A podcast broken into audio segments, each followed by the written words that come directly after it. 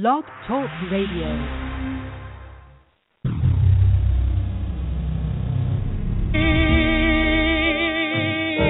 because the greatest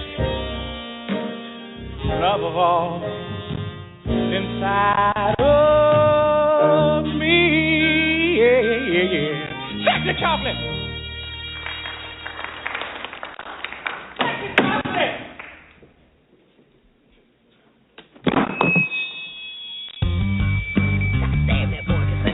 Urban Jungle Radio, Urban Jungle Radio.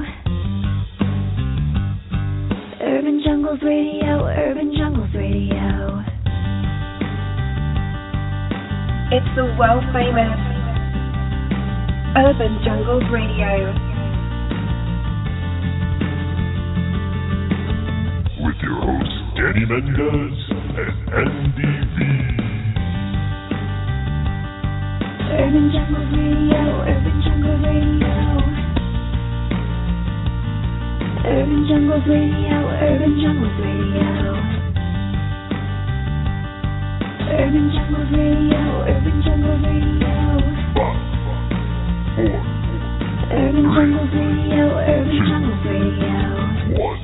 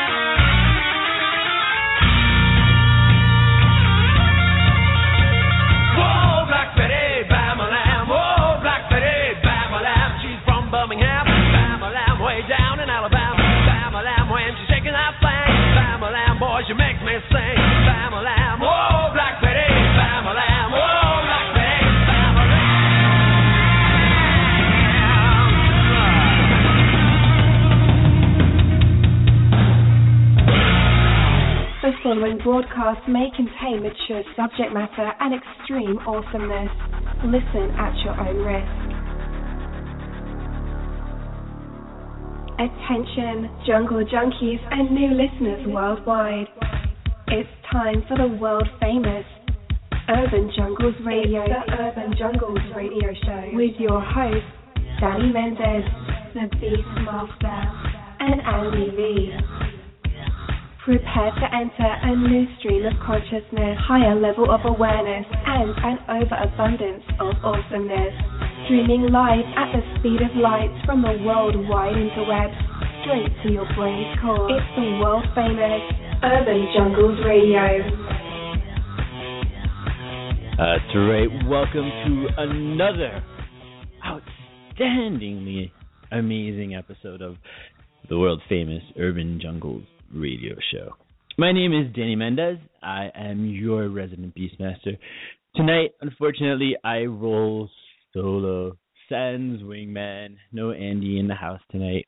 Um, he's uh he's on a very important I guess you could say maybe I don't know a, a journey of, of self discovery, and he is is he's away filming this evening for his new um, Bronies Only YouTube channel, and and I wish him the, the best of luck on his exciting Clopper endeavors. Um, I I I I know he'll do well, and I, I love you no matter what, bro. So enjoy your night off this evening, my man, and and make us proud. Be yourself and all that good stuff. just the thought of, of Andy being a, a, a brony entertains me immensely. I, I don't know why, and I apologize, but I, I, I enjoy it. Anyway, yes, this evening um, I'm very excited to uh, talk about an enigmatic species of snake that I think deserves attention for many reasons. The Boelen's python.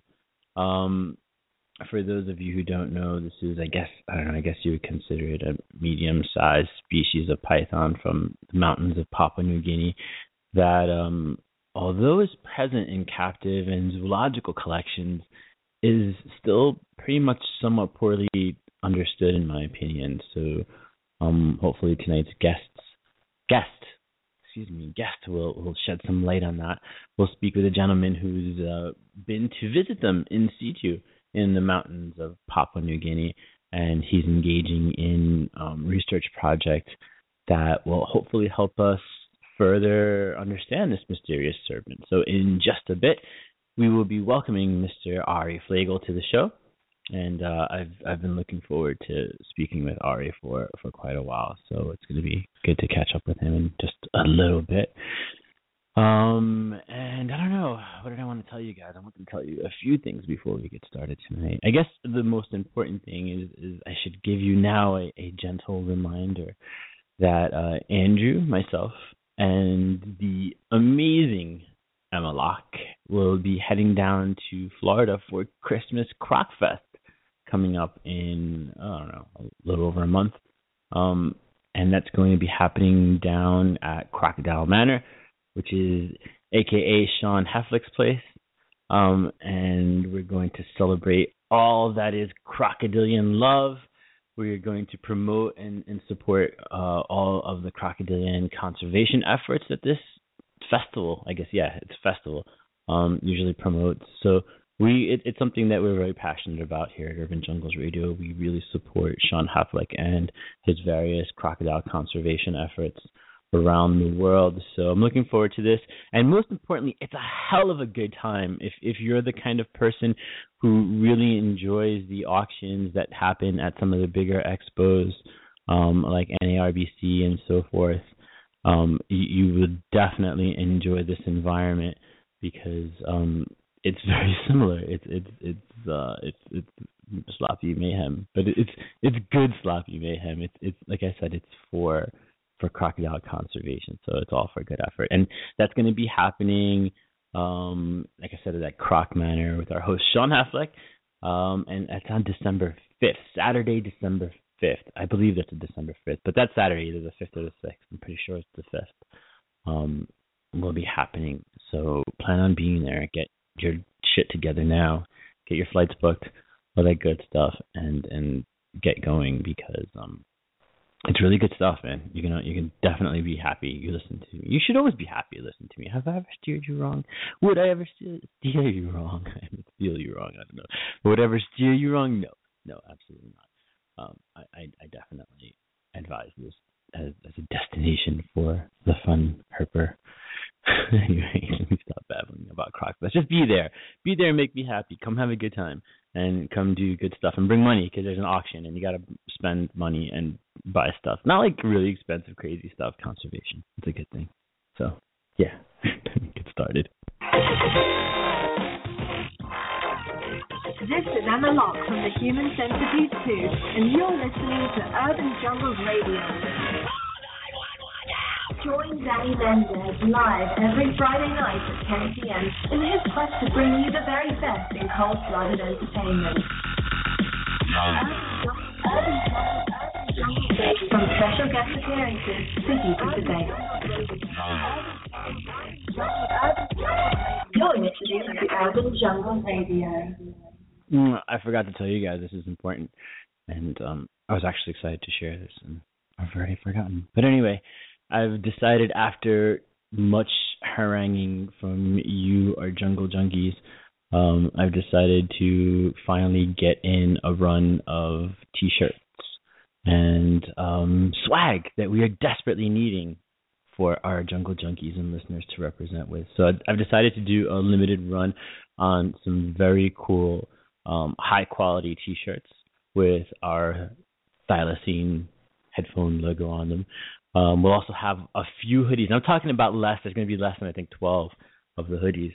So if if you want some really cool UJR gear, get in contact with us. Hit us up on the Facebook page or um, email Danny at urbanjunglesradio.com or urbanjungles.com and um, reach out to us and let us know. But we'll keep everybody posted on when they'll become available, and then you can pounce on them, and you're gonna want that because uh, it's cool. It, we have hoodies and T-shirts, and it's not gonna be cheap stuff. Like I, I got really cool hoodies, and they're like vintage style, and the T-shirts are like this like tri poly blend or some crap that just makes them really soft and comfortable and not baggy and doofy looking. So anyway, keep an eye out on our social media for that, and um, we appreciate it when you guys help us out. This is you know this is one of the best ways to support us here at Urban Jungles Radio, and um, what we do because you represent us to the general public that way when you wear our swag, and we really appreciate that.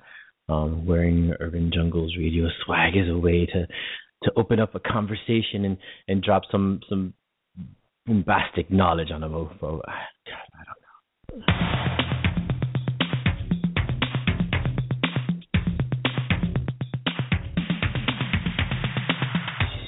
Urban Jungle Radio. Pure energy. Urban Jungle Radio. Pure energy. Hi, this is Lucy Lawless. Hi, this is Lucy Lawless. You're listening to Danny Mendez on Urban Jungle Radio. All right. I promise. This is it. My guest this evening is on a quest to gain more knowledge on species of python that we still, I think, know virtually not very much about, um, mostly due to its remote origins, but also because its captive care is generally poorly understood to on a greater level, I think. So, um, Ari Flagle has traveled to Papua New Guinea several times and has located wild specimens and has had the opportunity to study them in situ as well as in captivity. So tonight he's joining us to tell us a bit more about his work and shed some light on the mysterious black python. So without further ado, here's Mr. Ari Flagle. Ari, is this you? Yes, it is. Hey, how are you, man? Good. Um, I'm doing good. Thank you for uh, having me on tonight. It's a privilege to Oh, be able pleasure, to uh, hopefully not bore everybody with just Boelen's Python talk, but I can do it. Nah, nah, you can do it. This is exciting stuff, man. Boelen's pythons are like a big deal. It's even even to to people who aren't familiar with you know the conservation and and the natural history in in, in Papua New Guinea. In in in reptile keeping lore, it is you know a crown jewel snake for a lot of people. Not only because Uh, it's obvious. I totally agree with that. It is a it is a snake that if you were walk, to walk into a collection or a facility and you looked at, no matter if you knew what's rep, you know knew basic you know uh, species identification, you would be drawn to this animal without a question. It's uh, they certainly are a an enigma, and uh, I've heard people refer to them as the Holy Grail and the Rolls Royce of pythons. yeah, I mean they're expensive and they're also very hard to get still because it seems like obviously nobody's really kind of nailed down the formula for for mass producing them um, at this point. I could be wrong. I don't know. Maybe you know more than me. You, you would know more than I, which is why you're here. And, and well, just, you know, I this the- I would say probably within the last, I'd say probably in the last uh, three to four years, it's been really exciting for um, captive Boelen's pythons, um, husbandry and, and whatnot, and uh, and reproduction. There's been several people that have been fortunate enough to uh, have some success. Um, one of those people uh, is a good friend of mine. Uh, uh, his name is Frederick Averbach, and he's in, located in Sweden. And he just produced his um, third clutch, I believe, in a row um, Nice. on on uh, several animals that he's been working with for a number of years, and and uh, I would say that he, he's pretty much got it down now. It's a pretty incredible um, feat by any means. I was fortunate enough to travel out uh, last, I think it was the end of last year, and I checked out his his animals, and it was uh, you know I was waiting to grit incense that he burns, or has a fancy CD that he plays, or he wears some little fez and jumps around. But um, Yodeling, he in fact yodeling. just uh, figured it out, and uh, it's pretty incredible. So I, I think um, with just having that um, uh, itself um, is really going to push forward for captive parameters and captive care, and, and will really help out with uh, the the species in captivity, and, and it won't hopefully uh, deter people from trying to work work with them, regardless of um, the fact of just being able to work with something so incredible, you know, that they might actually have the opportunity and the chance to be able to reproduce them in a number of years. Yeah, yeah, they're so striking. They're definitely such impressive animals. What about them in particular led you to wanting to work with them so closely? Well, you know, I get that. I get asked that a lot. Um, I first started working them with uh, working with them in the late '90s, and I, and I've always been fascinated with reptiles as a as a child, and and with everybody. I'm I'm probably going to be telling the exact same story for about a million people that are listening right now, as well as yourself. And it's like you know we've just been captivated with reptiles since we've at an early age, and you know there's just some things that you see or some things you get to interact with that just kind of you know put a place in your mind that's like, oh my gosh, you know, I, I have to know more about this animal, and that's what took place when I first saw Boelen's python. And and I had been working with reptiles and been in the hobby for a number of years beforehand, and um and then when I first saw one, I was just like, this is it, you know. I'm like, uh, I've got to I've got to keep working with these snakes, and and at that point, then you know, it led me to um you know work with them for a number of years in captivity with a number of specimens from different individuals and collections, and then be able to take um my first trip um to West Papua New Guinea in 2006 and um I've been hooked since. Uh, I was I was there uh about 4 or 5 weeks ago um doing just more routine work. So I just got done doing my seventh trip out there and it's just it every time I go out it's uh I, I think that I'm getting closer to understanding more and more, and I I just like I walk out there and I have to wipe the slate clean again, and I'm starting from the the, the beginning again. But uh, that's what the the exciting part of it is, and that's what I love. How hard is it to get out to the territory where these pythons thrive? I mean, I hear all these things about Papua New Guinea all the time about it being not particularly a safe place to travel. Is that true, or have you found it to be relatively? Yeah, I know it easy Um, as with anything, I mean, it can be. It, it's it's it, a lot of it is you know how you present yourself when you go to some of these places, and and you know I've traveled uh, around the world to other different places looking for things, but I mean New Guinea is uh, hold a special place in my heart just as far as uh, I I just love New Guinea, and um, it's an incredible place. I've never been put into a situation where I've, or I should say, I've never allowed myself getting put into a situation where I felt I was in danger. However, it's never been presented really um just from where I've been and the people I'm dealing with and just how many times I've been there so I know to look out for an issue if it could present itself. But with any place I think uh you know there's always a possibility um there's some places that you just don't go and some things you just don't ask about and that's just how it is uh uh, I, I certainly think if you know Joe Schmo just went out there and tried to find a Boelen's python in the wild, he'd either get bled for all the money he's got in the world, never find a snake, or he'd find himself in trouble with you know somebody you know um, fun, trying to find out why you're asking too many questions but i mean it's just with it's with any kind of a scenario. So, uh, but like I said, uh, I've never had an experience where it's been um, dangerous in any means with with people. Um, the environment, on the other hand, uh, can be very dangerous to get to. Some of these areas are just so remote and uh, so difficult to access. And you're talking about, you know, primitive forest and jungle and you know a lot of limestone that you've got to climb around and you've got a the area that I've been visiting um the last uh, 3 to 4 years that has sustained a really healthy population of actively nesting females that I've been observing um for a number of years now. Um you have to climb over the mountain which is um a lot of uh jagged limestone and and uh jungle and whatnot and then you've got to go down into a valley and then you come up to like a higher plateau and it can be very dangerous. I had a a situation uh I think 2 years ago where I uh I slipped on a a bridge that's a native made for us and I went down into a gully about feet down and we had just gotten done um photographing and documenting a huge female sitting on a clutch of eggs and I had all this video and all this uh uh, photographic stuff in my bag. So the first thing I thought it was not that I might crush my skull on one of these giant rocks under this water and drown and float down the river in the Mamberamo, but My was that I was going to lose all this footage, you know. So um Yeah. it's uh Yeah. it, it's an adventure. It really is, but that's why we do it. So um I'll uh con- continue to do it and continue enjoying what I love doing when I go there. So Good for you, man. That's that's a huge, you know, it's a huge stretch. It's not.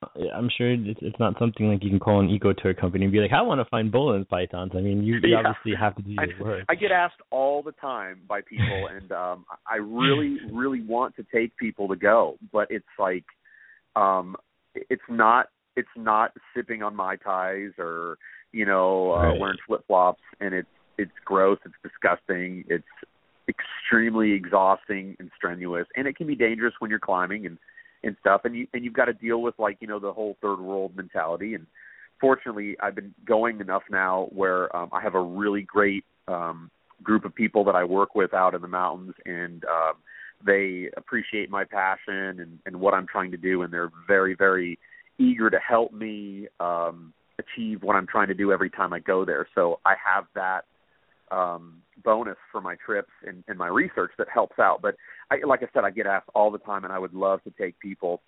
I, I still am just very, very nervous about it just because it's such a remote place.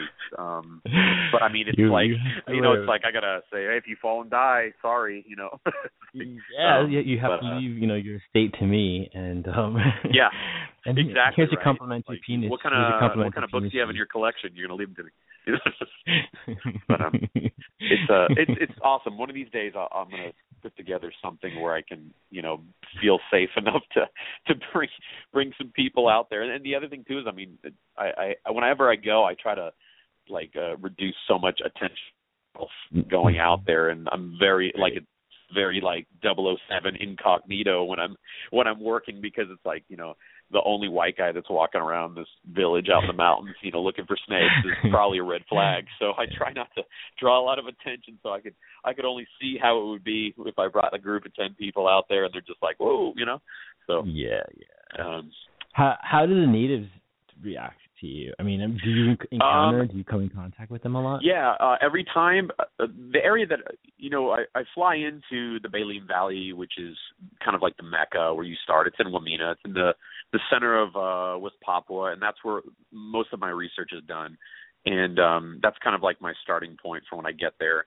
And th- it's kind of like I mean, a lot of different tribes will um, kind of uh, congregate in that area because I mean there's a city there. It's not a huge city by any means. It's small, very small, and um, but people go in there because they can buy things that they need for for what for whatever and whatnot. And, um, so I pretty much interact a lot with the Dani and the Lani tribes, and um, Dani tribe they're they're very. I mean everybody's very peaceful now. I mean years ago, I mean you know they are a lot of headhunting and all that, and cannibalism was not a far fetched notion by any means in some of these areas. And to be honest with you, I would probably speculate some of it still happens really, really remote, um, Nice. uh, re- uh, really re- remotely in some of these places out in the mountains because it's just so difficult to access. But nowadays, um, a lot of these tribes are just you know, you know, very peaceful people, and I get a lot of you know. At first, it's very um, uh, people are very apprehensive to you know to talk to you because they want to know what you're doing there or or they don't but then once they realize what you're doing and you know you hand them a couple bucks they're very happy to help you out so Nice. but, um, uh it it's uh most of the time it's it's it's very pleasant and uh I've had a couple situations I remember um a couple of years ago I came out and it was uh the uh, middle of the rainy season and, and you know when everyone says rainy season they always speculate you know that it's just downpour like it is in Central and South America, but in, in New Guinea it, it rains every day. I mean, it rains all the time. And through the rainy season, it's a little little wetter, a little longer than it is in the dry dry season. So there's not a, a specific time where it's actually like dry for months. It's it's always wet. And we had gone out and we had um, rented a, a four wheel drive vehicle to get us to uh, a starting point where we could hike start hiking up and the roads were just overrun by just mud and just debris and and uh we ended up um blowing a couple tires and we left this vehicle out in the middle of the night and and uh my uh guide who I, I travel with that um I'm very close with uh he's like well let's there's I know there's a village close by let's just hoof it. And so we walked for about an hour or so in the dark up this mountain. We get to this village and there's this little hut and I can see smoke coming out of it. And we open the door and this family you know is kind of like looking and I and they uh they see these two uh completely soaked and muddy white guys standing out front of the door and they're kind of just like eyes open up and I'm just like oh shit I was, you know, and they're probably still talking about it right now. Like you'll never guess what happened the night I'm telling of you, blah blah blah. white. You know, so uh, yeah, I'm telling you they were ghost white. So, uh, Yeah. but um, uh, so but for the most part, it's been it, it's very pleasant and um, well, they are just very very generous. I mean, they hardly have anything, but they're very generous uh, with what they have, and they're always happy to see what's going on. And and a lot of people recognize me now when I go there, so I get people come up to me and talk to me when I'm there, and um, uh, I try to say, okay, come on, let's go talk in the restaurant, so we don't bring attention to anybody. You know, it's like, but uh, but it's it's a it's it's a lot of fun, and and uh, and the people are great. I, I really love it. Do they respect you even though you don't wear a penis sheath? Uh, you guys don't know that I wear a penis sheath.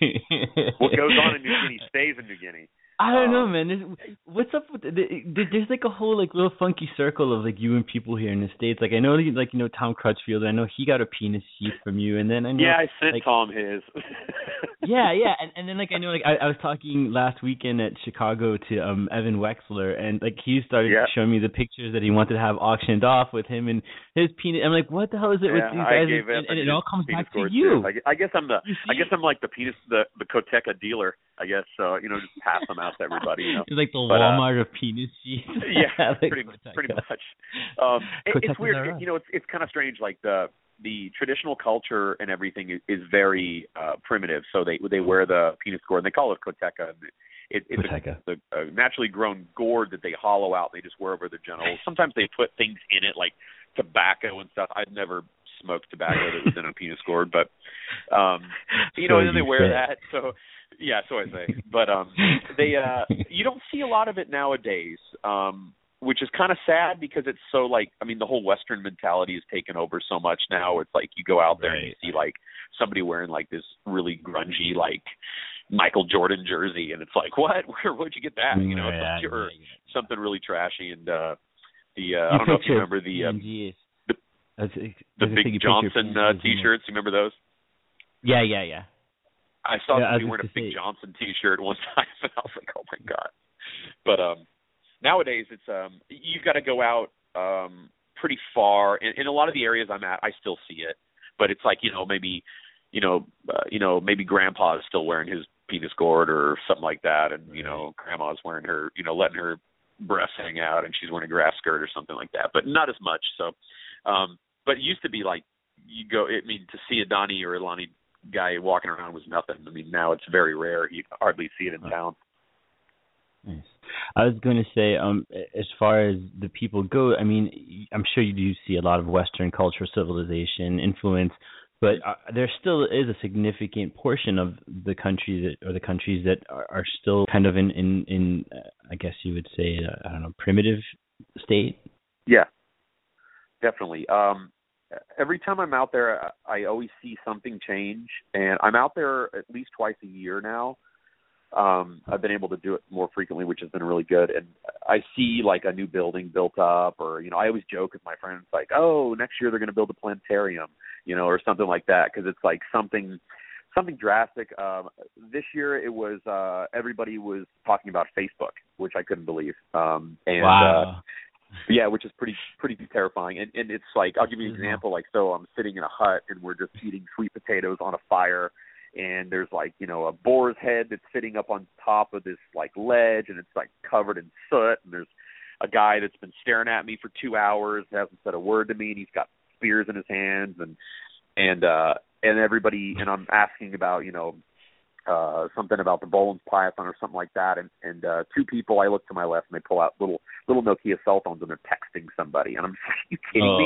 I was like, Oh, no. we're six hours on foot out in the middle of nowhere. I was like, and you're texting somebody, and then I was like, wow, we can really get a signal here. So I pulled my phone out and I'm like, you know, it's like, but You're uh, Facebooking yeah, so from a hut. Nice. yeah, I'm like Facebook and you know I'm selfieing it with the guy that's staring at me, but uh, you know it's it's it's entertaining, but at the same time it, it's kind of sad to see that. But um, it's um, Well, I mean it's expected with with anything, you know, it's just to see that. What's the current state uh, as far as I know? Part of what you're trying to achieve with your visits and gathering information is ascertaining what kind of an impact the pet trade has had on these animals. Um, how has the pet trade affected them and, and these animals in general? Because I know that there's been a lot more increased trade with Indonesian, I guess you call them farms, reptile farms, and so forth, and that's kind of opened up the door. I mean, has that impacted these wild populations in any You know, negative way? that's, that's a gr- that's a great question, and within the last two years, that is like the question that I have been trying to seek. And um, I mean, it's it's wonderful that we have you know ways to acquire because we all wouldn't be doing this if we couldn't. It'd be so difficult. It'd be so boring. We'd all have green iguanas.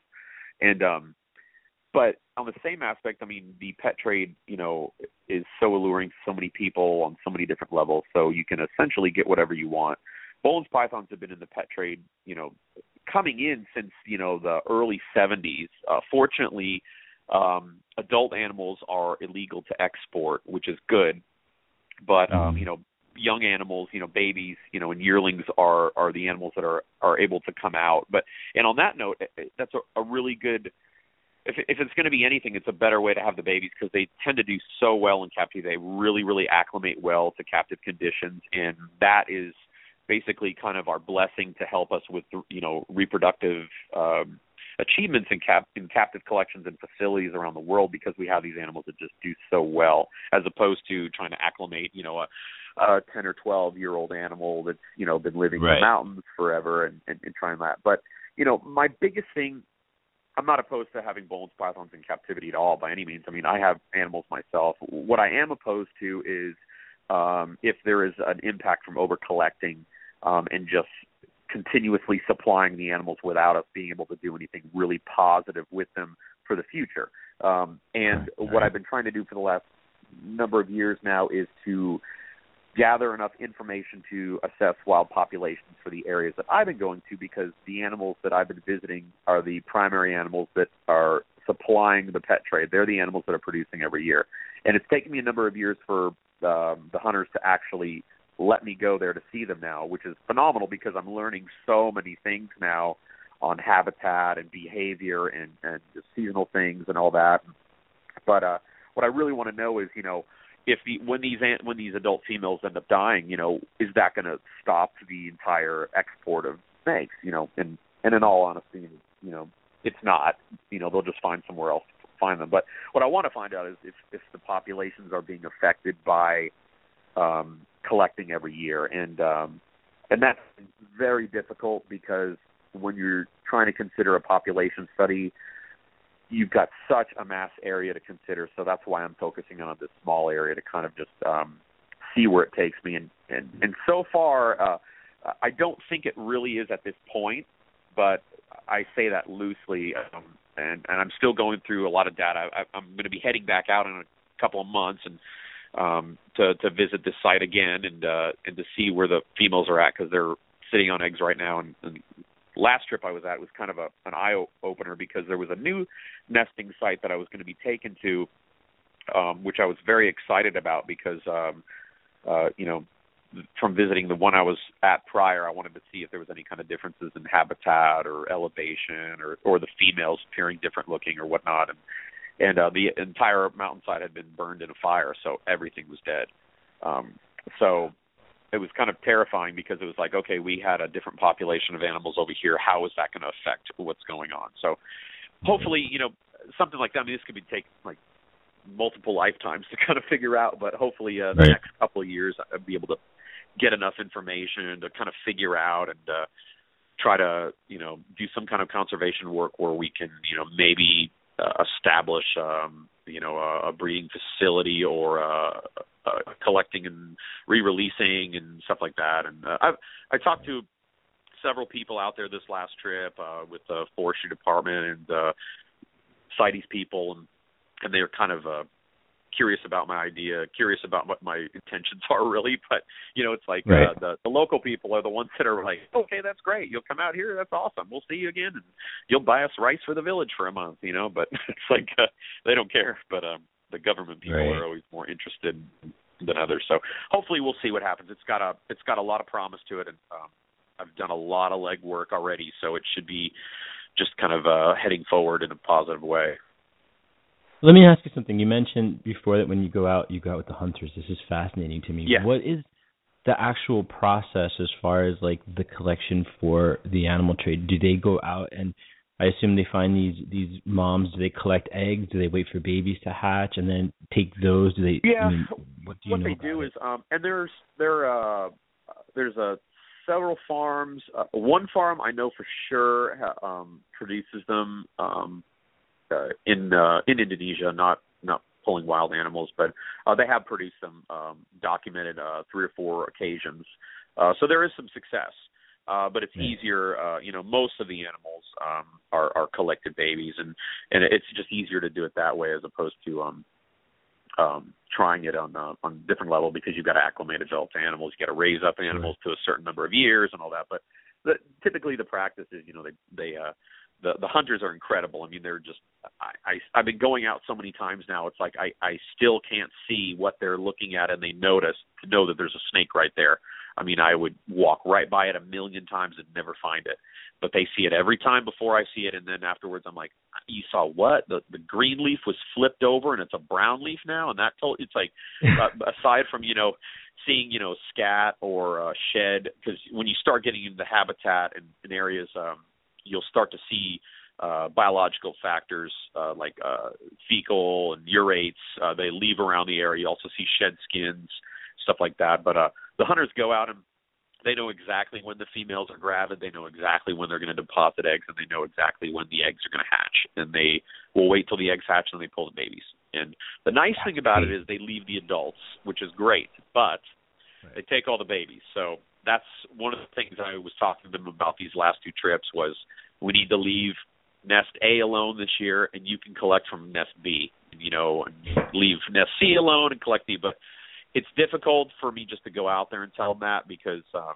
right. I mean, this is how these people sustain their lives. This is how they make money to live. And, you know, who am I to tell them they can't support their families by selling uh, uh, something that they're able to harvest from the forest? So it, it's Yeah, it's a absolutely. starting point, and um, I, I have high hopes for it to be able to to do something uh, with one area that I'm hoping for. But it's just going to take time. That's the thing. So. Hmm.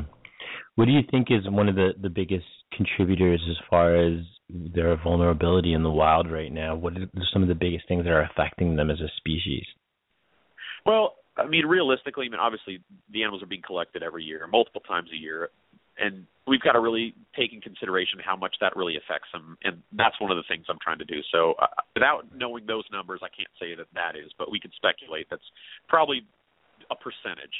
Um, but ultimately, you know, habitat loss and deforestation is a huge thing. Um, in the last uh, five to six years, uh, they've been mining for uh, like uh, gold, I think, and some kind of stones and all sorts of minerals that they're finding there. So they come in with these gigantic earth-moving machines and just wipe out like hectares and hectares of forest. Oh man, And these are, yeah, I mean, it's uh, it's how it is everywhere. I mean, it's uh, but Right, it is. you've got to figure Right. out how many in the U.S. species.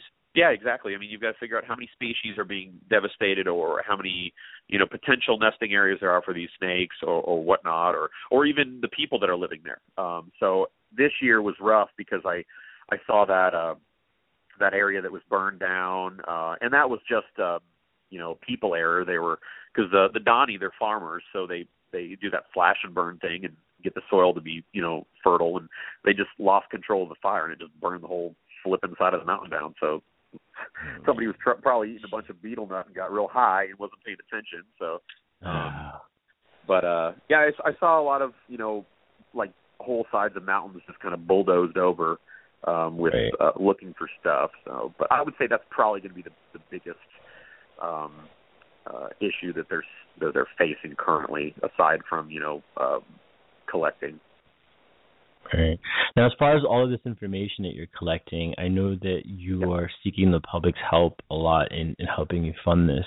Um, I can't imagine the expenses involved with trying to get any of Yeah. this information from across the globe. Um, where are some places that we can go to support your endeavors and to learn more about what it is you do? Because I know you do Yeah, actually a lot of well, different things. Yeah, um like I said, uh, the the trips I take um they're they're all privately funded. So they're either coming out of my own pocket or they're being um funds donated by, you know, individuals and and I've had some incredible um uh, people that have just uh, you know, really uh, you know, stepped up and, and donated and, you know, um to my cause and uh which is phenomenal and um but uh most of all my you know my travel and that stuff is you know is is is expensive i mean obviously getting out there as well as being in the field so um anything that uh, anybody's able to help out is always greatly appreciated and then a huge portion of that goes right back to um the the snakes and and and realistically the people out there because they're the ones that are helping me so a, a huge portion of that um is uh, is right back um, to the people. But um, I have a my website's up. It's um, moreliaboeleni.com. And uh, yes, the name was changed, but I didn't get the you uh, the GoDaddy account quick enough before somebody else did, so I'm still going with Morelia Boeleni. Um, but uh, and, and and I've got um, a GoFundMe page also set up, and, and you can uh, find it on um, my website uh, as well as. Uh, we'll also put links uh, on our on our Facebook page as well. Oh well. yeah, I also got a, a Facebook uh, group too, the um, it's Bol- Boelen's Python's Morelia Boeleni group, um, and uh, I've got a lot of really uh, great people that are on there helping out. But I've had a lot of you know phenomenal you know people donate. I mean, uh, Todd Goodman from Timberline, uh, Yeah. Wexler. Um, I've had a friend Russ Gurley and uh, SNS Cool. Exotic Zoomed helped out with stuff. I've had a company called uh, Couscous Backpacks supplied me backpacks for my trips. Uh, Lightyear Reptiles. I mean, uh, the list goes on. I mean, uh, ShipYourReptiles.com. Robin helped out. I mean, it's like uh, uh, I've got so many um, really wonderful people that have taken the the time and been so generous to help out with um, what I'm doing, and uh, it really means a lot. But I mean, it's it uh it, it always helps to get more. That's the thing. I mean, Yeah, yeah, no, of course. No, it's it's really nice to see all aspects of both the captive community and you know the research oriented community coming together to help you with this. It's a it's definitely a worthwhile endeavor, and it's Yeah. important that we you know see what kind of an impact you know the so-called hobby has on them because it is. You know, I, I I've Yeah. been a huge fan of Boelen's since oh god I hate to date myself, but maybe like I remember them from the '90s, mid '90s, being fairly Yeah. common um coming in and and it worries me that so many of these animals have come into the country over the years but we don't necessarily see anything come of them reproductively or even you know many of these animals as adults are being around anymore and that's scary to me so it's important that Yeah, we know and- our responsibility Exactly, and and to go with what you just said, uh, you know, the the sad, a really sad thing is, I mean, there's been hundreds and hundreds of Boelen's pythons that have come in since the the, the late '80s and '90s, and and and the really scary thing about it is there are not many of those animals that are left. I mean, there's a few individuals that have decent collections of them, but the majority of the animals that all came in or have come in have died, and that is due to just not having the the experience to work with the animals or knowing what's involved with working with them or just having you know um animals that just weren't you know meant to come in like you know these adult animals before i mean 90% of all those adult animals that initially came in were all died i um uh, and uh, made it. You know, some of them made it in their 20s, which is great, but they all came in as adults. And you know, now that we have all these young ones, I mean, even the young ones still die too. I mean, they're they're a, a very easy snake to maintain However, they can also be very problematic if it if a problem persists. And and Well, that's let's not to scare people. You know, it's it's just a reality. So um, And anytime, even even with a captive, you know, a captively sourced animal, the importation process Exactly. is rigorous. You know, yeah, it's rough very on anything. stressful on the animal, and it's uh, one of those things where it's like you know, more isn't always better with them. I mean, simplicity is is always the best answer, in my opinion, for working with Boelen's pythons, and that has worked for me for a number of years. Um, it, it's great if you have the um, the access to do all the bells and whistles, but it's not always necessary, and um, and and that's where I'm trying with uh, my Facebook group and just with my public presentations and my interacting with people and coming on the radio shows. It's like I'm trying to say that you know it's like the time for um, positive collaboration. It's now because if we're not going to come together as a unified group of Boelen's keepers, then it's not going to happen because we're at a point now where this is the time to do something about it, and if we're not, then we might as well just say never mind. And it's it is We're going to really, lose that opportunity. I mean, that's a tough statement to say, but it's reality. You know, it's um. No, it's it's if it's it's it's verified. I mean, it, it's definitely Yeah. you're absolutely right because we're going to lose that opportunity in ten years. You know, we don't know Yeah. where they're going to be as far as us being able to obtain them anymore. So it's time if you're going to take on the responsibility of taking one of these animals, you have to really consider it seriously and how you're going to contribute to the greater good of them. And by far, you guys, exactly. all the keepers, need to unite on this for sure and work together. Exactly, Wow. and um, I've got I've there's probably about a thousand people on this forum that I've that I'm running now, and a lot of people Nice. have Boelen's on there, and um, a lot of people don't, but they love Boelen's pythons, so they come on there and they talk about them and they learn about them, and then the people that are that have them are, have been very very generous with just sharing observations and data and you know what what has worked, what hasn't worked, and whatnot. And you know, unfortunately, I mean, with with the reptile hobby, there's always a monetary uh, sign attached to everything, and and that's just Yeah. reality. I mean, you know, we want to be Mhm. able to make money off of whatever we have, and, and and certainly, if I was able to produce Boelen's python eggs, it would be great if I could sell Boelen's python, the baby Boelen's pythons, and and put that towards my research.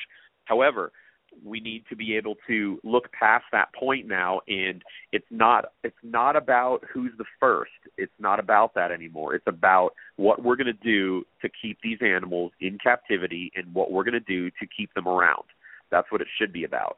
And um the the egos are just crazy just with anything in in, in the reptile industry and that's one thing that I've just never understood and uh yeah. and I've been doing it for a while now, but it's just you know one of those things where it's like I'm always up to talk to somebody about Boelen's pythons. I, I I never have any secrets of you know oh this is what I've seen and this is what I mean. You ask me and I'll tell you, and and that's one of the things we need to really just preach on is just we have to share. I mean otherwise they're not going to be around, and we don't know what kind of a stat you know status we're going to be in in ten years, like you said.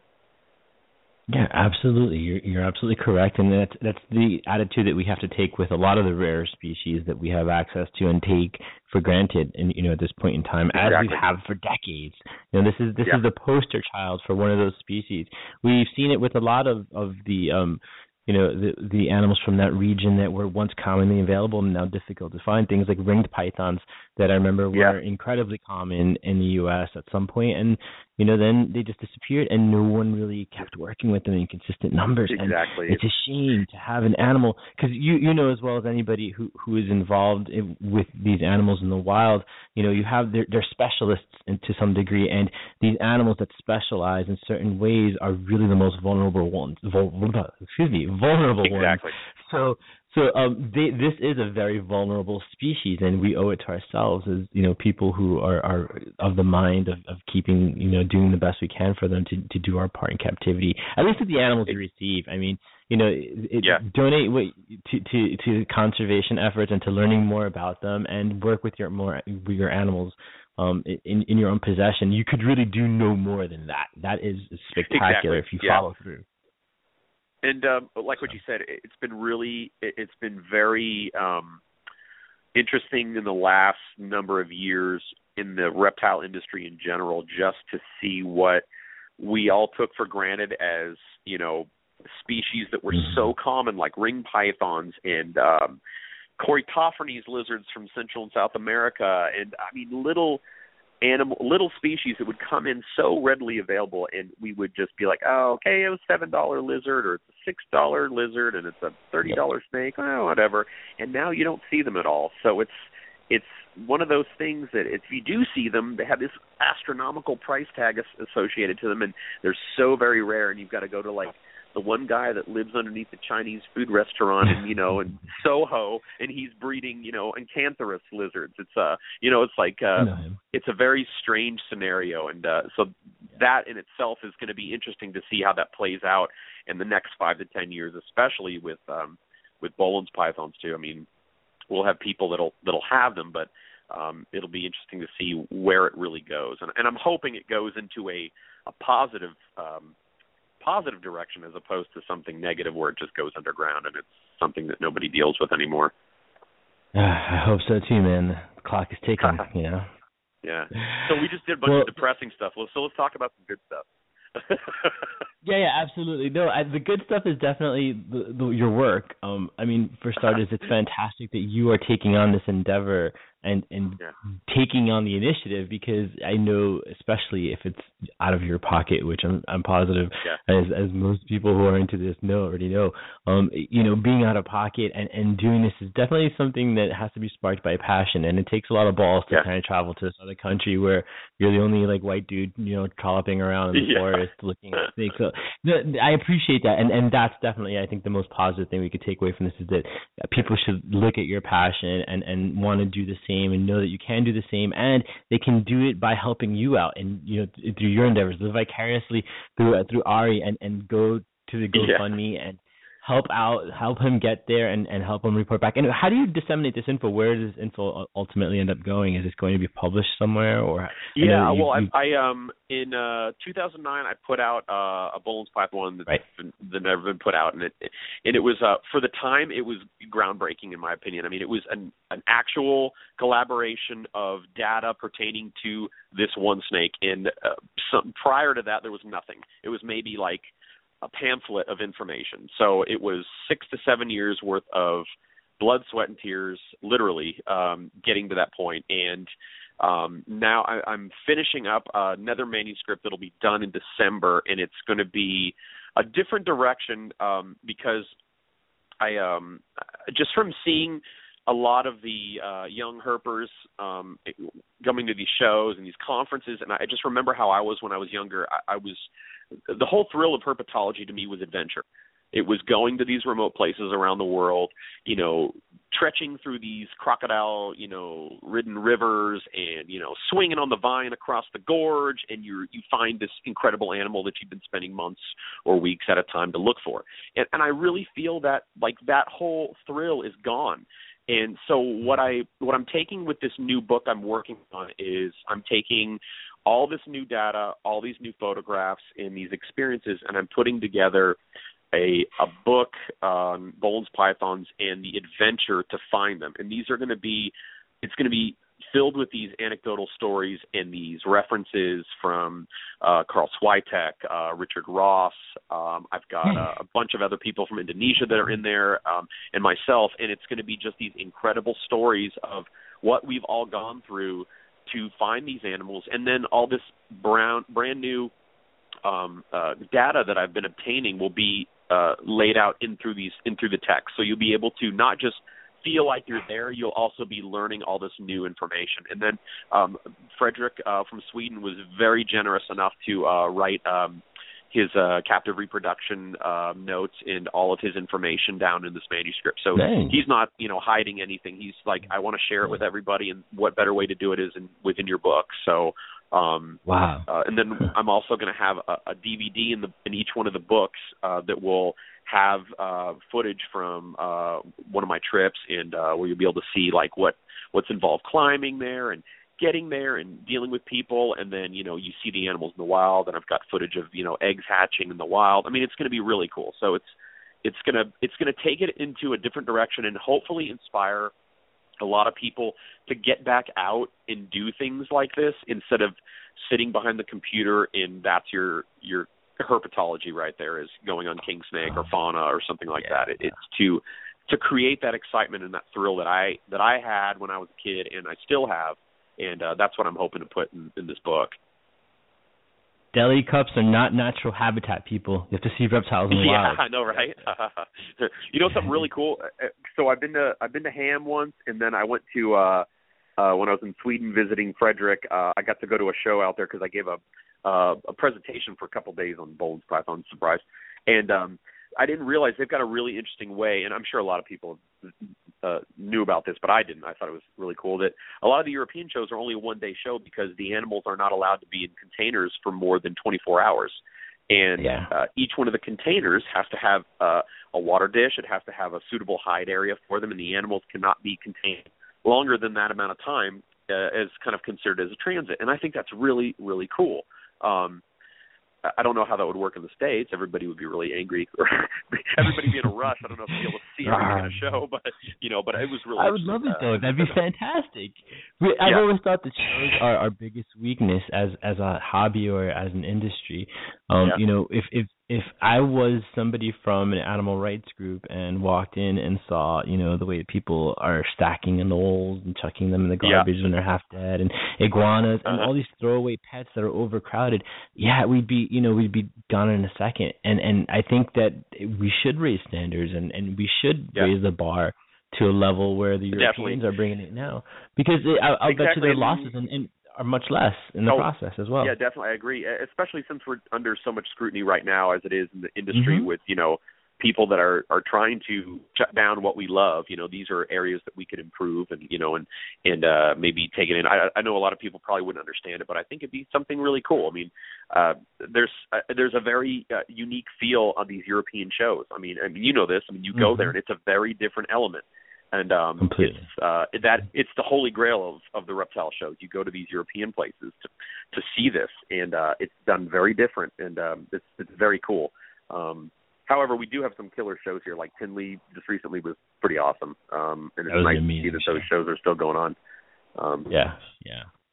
There's a there's a they're events. They're not even. I don't even think you can classify Yeah, them as yeah, shows exactly. anymore because the animal part of it is just a, a smaller portion of the social, you know, implications that go into that show. You're forced Yeah. to be out, and it's just, and, and I shouldn't say forced. It's something that everybody needs to do because when you sit there and you're listening to this and you're going on Facebook all day long, you don't get the vibe. You got to go to these Yeah. shows, and it is it is like you hear about all the bullshit that goes down, which eventually something always does, but that is such a minority. Like 99.8% of the time is so much goddamn fun, just Yeah. enjoying people's company Oh, yeah. and I seeing mean, people and I- smiling. I love the shows are phenomenal. I remember I remember going to Daytona for the first time when I was a kid. yeah. And like I remember walking in, I was like literally in tears because I was just like, "This is incredible!" Like I, I've got to decide which conference room I'm going to go into to hear this old guy talk about turtles or this old guy talk about lizards. I'm like, "This is amazing!" And then I go downstairs and there's animals I've never seen before in my entire life, and I'm just like, "This is incredible!" And I'm listening to these stories. I'm like sneaking in between these two guys that I have no idea who they are, and it turns out it was Stan Cherish and uh, I think it was Crutchfield. They were having a conversation about some snake that they had, and uh, imagine that, right? And um, and I'm like kind of sneaking in behind them so I can overhear the conversation and feel like how excited they are about working with whatever it is it is. I mean, they don't have that anymore, and it's it's uh it's a shame because I mean.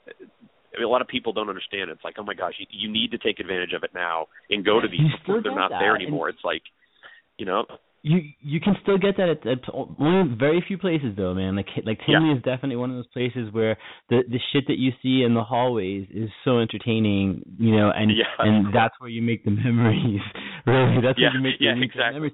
But but it's it's a chance to go up to you know a a, a really like happy Tom Crutchfield who's been partying and hanging Yeah. out with people and and to get the best info and to like break down the guy and talk to him as a human being as opposed to like you know going on Facebook messaging. It's it's so important, so important. I, I and I, I can't exactly. urge I, I think my biggest thing is. I I never have enough time to talk to all these people. That's the thing. Like I never never yeah. feel like Yeah. I okay, I'm going to go talk to Tom and that talk that conversation goes for, you know, it was supposed to be, you know, 30 minute conversation and that's like 3 hours later and it's like, "Oh, man, I, I totally missed out. I was going to go talk to so and so now and I was going to go talk to so and so and it's like I never have enough time. It's like that's the You, thing. you don't sit Uh, still.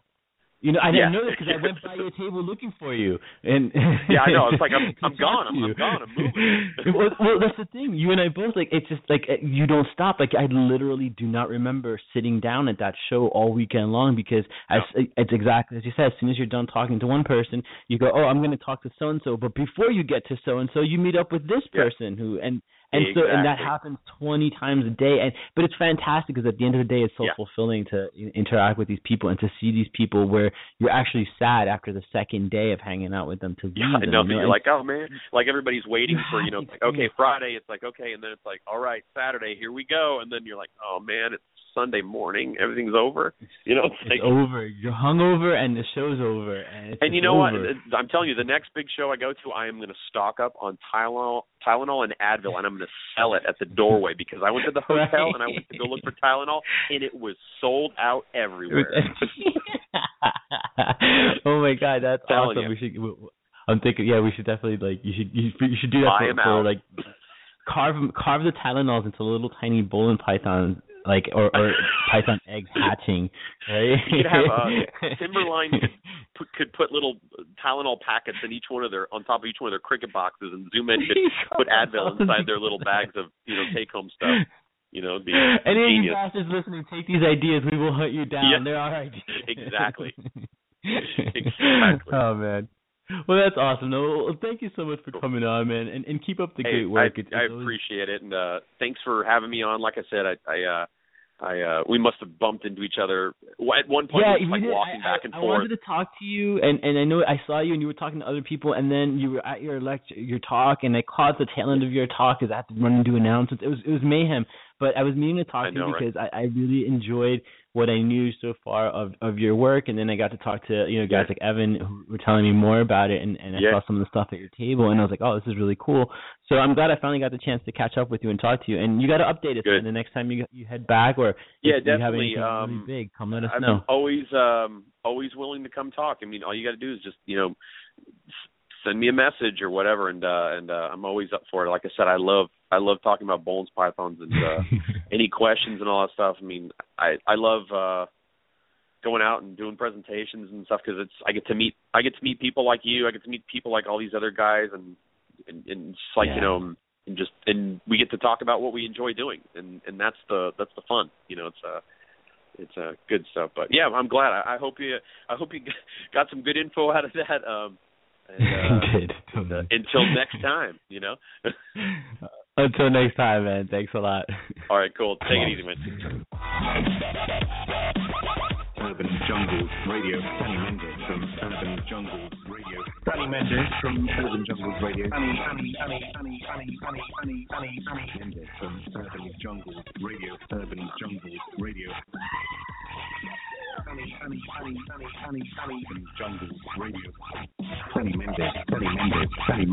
Urban Jungles Radio. Urban Jungles Radio. Urban Jungles Radio. Urban Mendes from Urban Jungles Radio. Thank you very much for that. The man was damn excited about his and pythons, and and that's a good thing. That's that's passion, passion. That's that's really why I wanted to have Ari on the show. Um, I know he's very passionate about the snake, and he picked up the ball and he ran with it. Man, he he loved the snake, and he tried to learn as much as he could about it, and he even set off to the motherlands to go find it, and he did, and he's now doing good things with that and found this cool little niche. So definitely a worthwhile program to support if um, you are interested or have ever been fascinated by the snake. Do check it out. Go to uh, moreliaboeleni.com. Just Google it. Don't make me spell it out for you.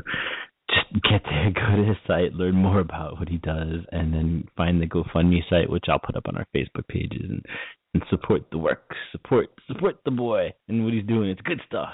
Heading out there to the mountains of Papua New Guinea and playing with penis gourds and and head hunters and cannibals and all that good shit just to bring us information on this python that nobody knows anything about and people are scared of because it's enigmatic. But um cool snake and cool story and cool guy. Ari Flagle thank you. Thank you ari. Um yeah and uh i i got to see chicago has set up he had some cool stuff that he brought back from papua new guinea. So you if you're at some of the bigger shows and you ever see ari be like hey man, you rocked it on Urban Jungles Radio. And here's ten bucks for Python research, mofo. Say just like that. Say just like that, and if he tells me, I'll match it. That'd be pretty bad. Anyway, um, I'm gonna make it a show, folks, because I don't want to ramble on, and I can ramble on because because Paul, this, this is cool. This is exciting. I want. I'm I'm glad to know that that Boelen's pythons aren't um completely horrible because uh they can be kept and people are having success with them. So it can be done. You just have to stop being lazy and dedicate yourself to these animals. I'm telling you, man, if like PETA or any of those other organizations really wanted to screw us, man, they just have to look at the numbers of all the shit that's been imported into this country over the last decade and like has just done nothing. Like like nothing at all.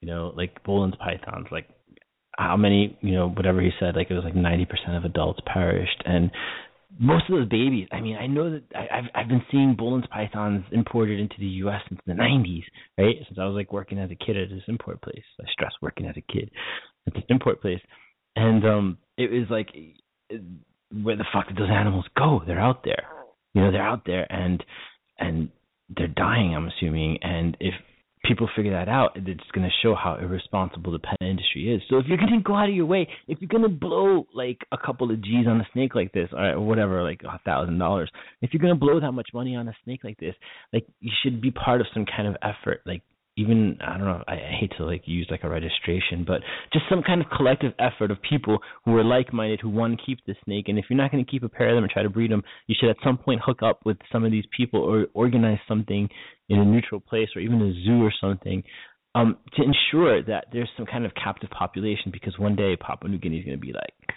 you mofos ain't getting no more, and um and we're not going to have any more Boelen's pythons coming into the country, and everybody's going to be like, "Wah, wah! I should have bred them." And you fucked up. That was your chance. You lost out. So you don't want to lose out. Dedicate yourself. To dedicate yourself to a stick. Have your goddamn ball pythons. Have everything else that you want to have, but have something unique that's not kept in huge numbers. Something that could definitely benefit from a captive reproductive program and and dedicate yourself to it. Even the shit we take for granted, tokay geckos. Keep a really cool, cool pair of tokay geckos. I do. I just discovered them calling yesterday for the first time. Um, keep keep something cool and just dedicate yourself and provide like a high quality tokay gecko. Bring a high quality tokay gecko to the table because one day they're all going to be ground up for cancer research or whatever else it is that people are discovering them to be beneficial for right now. And between that and like the tens of thousands of dead ones there in the pet industry, like you're gonna be screwed there's there's it's a big black hole. Don't be part of the big black hole. Contribute contribute to your hobby, damn it, and and and do it well. Do it proudly. Raise the bar. Look at these Europeans with all their badassery, making you put water dishes. Imagine, imagine having to provide space and water for your animal. What a, what an amazingly freaking alien concept in the U.S. It's uh, I'm ranting, aren't I? Okay, I'm gonna stop. I'm gonna go. That's um. Hmm. What am I gonna play? I'm going to play something uh for you. I don't know. Here. Yeah.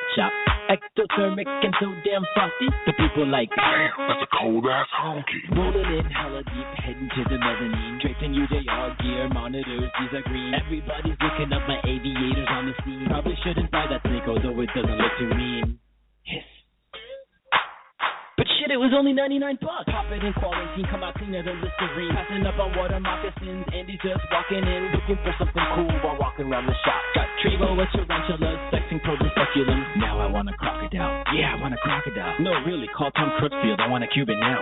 Brachydactylists are giant geckos. I want some venomous, but nah, forget those. I found a short tail possum. I bought some short tail possum. They hang out in my pocket, and of course they're freaking awesome. Hello, hello, my wingman is mellow. Conservation warriors ain't backing down, hell no. Showed up at the roundup, almost arrested by some popo. Zombie chief who right away. Your urban jungles radio.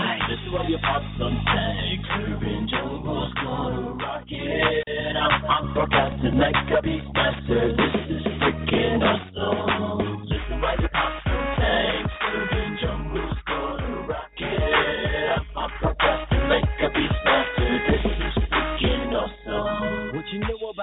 About? The end is just beginning. All the while humans just keep on sinning. I'm digging, researching these topics aren't funny. Like rattlesnakes, roundups, all they care about is money. Thanking junkies for listening and making a big difference. Don't mind fighting rednecks from deliverance, especially possibly if it makes a difference. I'm the I'm the beast master, broadcasting a ruckus. Your grandma, your auntie, your mama, your mammy. Your stories about pythons in Miami, but you won't buy it like other suckers. Newspapers lie to sell to other suckers. I hit the pet shop and they stop in the motherfucker. They be like, oh, that banana ball is so tight. I'm like 15K for a ball python. No more importation, do some simple addition. Get something better than a ball and just breed it. I call that getting tricked by a business. Forget it, you're not starting up a business. I think it's hella though, but paying lots of money for a ball python is definitely hella dope. People think, come take a look through my telescope. Rock UJR, cause we know that you're hella dope. Hey, Mendez. I'm Doug Radio.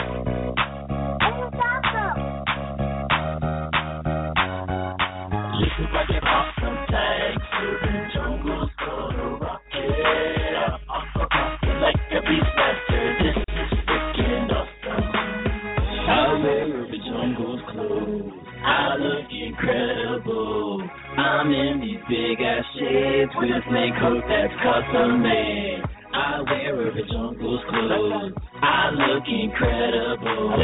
I'm in these big ass shades with a snake that's custom made. I wear urban jungles clothes. I look incredible. Damn right. I'm in these big ass shades with a snake coat that's custom made. As you pop some tanks, urban jungles gonna rock it. I'm, I'm broadcasting like a beast master. This is freaking awesome. Sorry, they caught me. I was looking at my messages and stuff. Shout out to uh, Marieli, Marieli Rodriguez, who is talking to us on Facebook, and uh, she keeps Boelen's pythons, uh, Boelen's python, and um, she's enjoying the show. That's good. It's good, man. I'm glad I'm bringing people joy, because that in turn brings me joy, and there's just so much fucking joy. It's, it's just wondrous and at times ponderous how this little thing, this little Urban Jungles radio has created so much in the world. Goodness. And I am indebted to all of you, our jungle junkies, for that, of course. Thank you guys for listening to another episode of Urban Jungles Radio. And um I think I'm gonna end it here. I don't have I don't have my soundboard with the usual um with the usual uh, uh um like outro like that at the end. So I have no way of doing that music. I have very limited sound effects. I have like sheep.